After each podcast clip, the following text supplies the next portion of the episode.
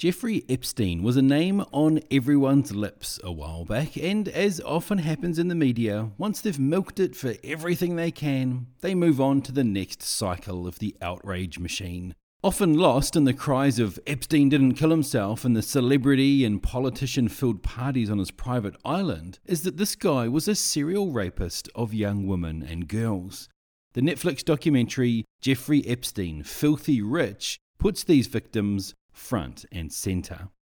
This is pretty tough to watch as the women share their stories and open up about what was done to them. They explain in detail how Epstein and his partner Ghislaine Maxwell took advantage of and exploited the women when they were, in some cases, as young as 14.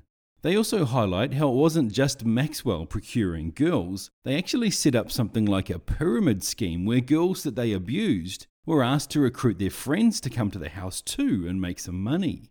The series doesn't shy away from how there was a circle of women around Epstein who would recruit yet more victims. The accounts of the victims form one narrative. The other storyline is the investigation done by the police, both at a local and higher level.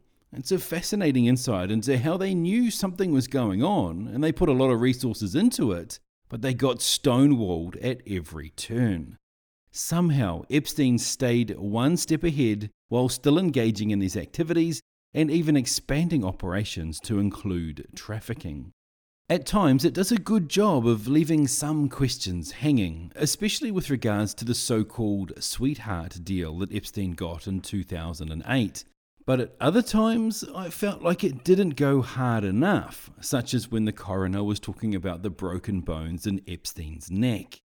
If you're looking for an expose of Epstein's connections with the celebrity and political worlds, or a dive into the circumstances of his death, this is not it. This is very much the story of the abuses and the trail of destruction this wreaked on the lives of his victims, backgrounded by the story of the police and lawyers trying to bring Epstein to justice. I think that this focus on the victims is important because often the stories about Epstein revolve around his island and his high profile connections. His string of victims, and there were many, are often glossed over. This documentary series puts them front and centre. He's dead, but he did not act alone. None of them have been held accountable. Start digging into his life pulling out this spider web of people. This is the tip of a much bigger iceberg. Take them down. Take everybody down. The monsters are still out there. You took our freedom, now we're gonna take yours.